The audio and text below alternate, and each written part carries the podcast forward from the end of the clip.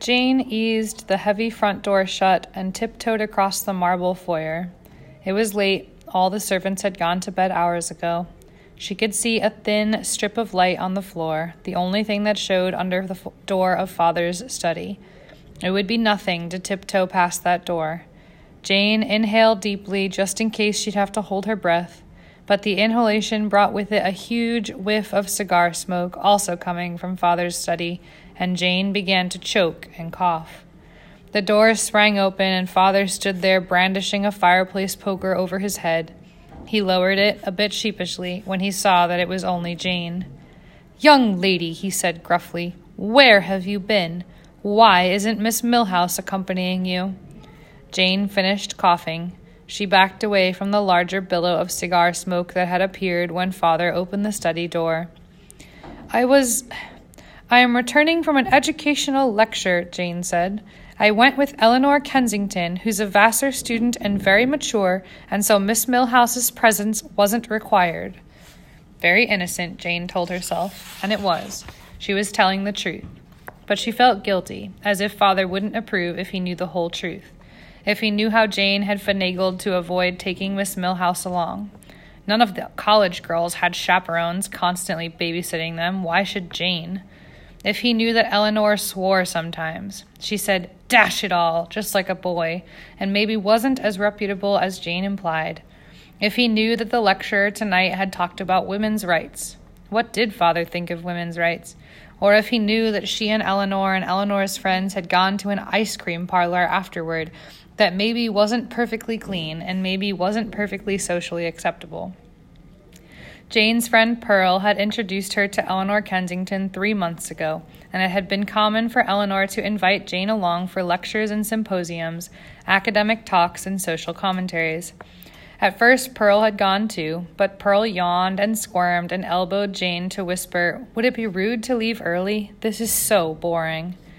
Jane thought a lot of it was boring too, but a lot of it was fascinating, and it had set Jane to wondering about everything. Was the speaker right, the one who claimed that there was enough wealth in America that no one should have to live in poverty? Who would care to work as servants then? How about the speaker who said that alcohol was the root of all evil? Jane had thought it was supposedly money, though Eleanor and her friends had looked the quotation up in the Bible and said it was actually the want of money that was evil, which wasn't exactly the same thing. Jane was still thinking about that one. And then there were all those women's rights lectures. Would the United States be a better place if women could vote? Jane favored her father with what she hoped was her most innocent looking smile. And really, she said, trying to sound nonchalant, I'm coming home much earlier than if I'd been to a dance. Father scowled at her anyway, his thick black eyebrows beetling together. Jane had seen pictures of her father when he was young and handsome. She could understand why her mother stared at him so dreamily in their wedding pictures. They'd been a lovely couple, Jane's parents, back before mother had taken sick and faded away. Now father was pot bellied and balding and fierce, and Jane was more than a little afraid of him. You were with Eleanor Kensington, he muttered, of the shipping interest Kensington? I suppose, Jane said. She is Pearl Kensington's cousin. Ah, father said, and Jane understood that he had just began a calculation in his head, judging the Kensington family's financial and social status relative to his own. They live near the Vanderbilts, Jane said. I see, father said. Eleanor had been judged acceptable. Does she perhaps have a brother? Jane blushed. This was new, father asking about eligible males instead of simply counting on Miss Milhouse to shepherd Jane through the complexities of courtship. Jane felt a sudden pang of missing her mother. Surely, even as an invalid, Jane's mother would have cared enough to ask, Was that boy kind enough when he asked you to dance? Did his eyes sparkle when he said yes, or was he just playing his role? And even, Do you think you could love him? Rather than treating the whole marriage campaign like a military maneuver, a series of battles to be won or lost based on flounced dresses, tasteful decolletage, and discreet flirting. But not too much. Oh no, not too much. Eh, is there a brother? Father repeated awkwardly. Maybe he was blushing too. Eleanor's brothers are older and already married, Jane said, trying to keep her voice steady. Ah, father said again. Jane wondered what would happen if she told him what the lecturer had said tonight about marriage. Women are not chattel to be traded off like cattle or hogs, she thundered out. We're not trophies to be placed in glass cases. We're human beings and we deserve to be treated as such. We, like our husbands, should be allowed to own property. We, like our husbands, should have a say over the money we earn. We, like our husbands, should have a determining voice in the guardianship of our children. And we, like our husbands, should have the right to vote. Afterward, in the ice cream parlor, Jane had spooned butterscotch sundae into her mouth and listened to the debate swirling around her. Eleanor said that the speaker had been particularly brave to take on the issue of marriage, since Mrs. Belmont, who'd just donated a new headquarters for the suffrage movement, had forced her own daughter to marry against her will. Just because she wanted a royal title in the family, she made Consuelo marry that horrid duke who just wanted her money, Eleanor had said. Even though Consuelo was in love with someone else and sobbed all the way to the wedding, that's the worst fad, rich Americans marrying off their daughters to dusty old counts and such. It's barbaric, I say. Jane hadn't heard of anyone objecting before. Her old friends thought royalty was romantic.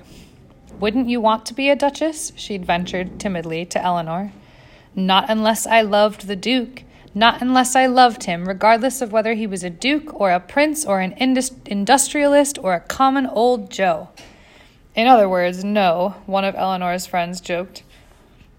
And then they'd been off on another topic. The ideas flew by so quickly, Jane felt like she was watching a tennis match. Her head swam, but it was wonderful. Who'd known there were so many things to think about? Now father cleared his head. Now father cleared his throat. We'll have to be very careful with this matter, father said. It will be important for you to make a good match. Something like that could make a big difference in my business. A year ago, a month ago, maybe even a day ago, Jane would have been flattered that he thought anything about her was important, that he noticed her at all. But with the women's rights lecture still echoing in her ears, she heard him differently now. So, marrying me off could make a big difference in his business, Jane thought. What about the difference it would make in my life? He does think I'm chattel, just something to trade for something else he wants more. Jane tried to ignore the ache in her heart. She stared past him into his study, with its dark wood, its leather chairs, its cloud of cigar smoke. The whole room reeked of power and masculinity. Once, when she was four or five, she'd tried to hide under his desk during a birthday party game of hide and seek. Father had come in unexpectedly and scolded, Now, now, this is no place for a little girl. Out! Perhaps he'd only meant that he didn't want children ruffling through his business papers, that he didn't want party games interrupting his work. But Jane had understood him to mean much, much more. She'd looked down at her lacy white party dress with the pink ribbon sash and felt ashamed, as if she'd been trying to pass herself off as a boy, as if she'd been trying to pass herself off as important. Jane had mostly done everything she could to avoid his study ever since. But she wasn't a little girl anymore.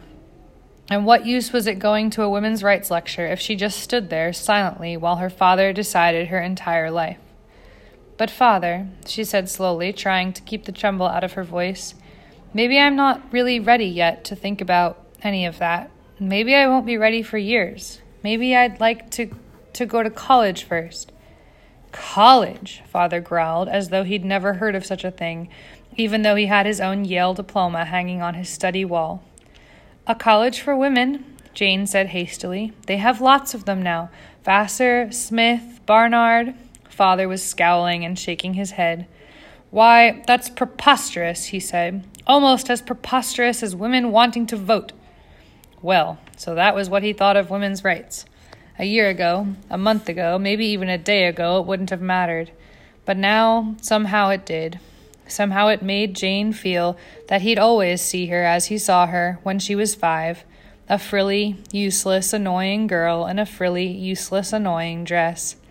Jane had just finished hearing dozens of reasons why women should be allowed to vote, dozens of reasons why women should be allowed to go to college. But right now she wasn't capable of telling her father any of them.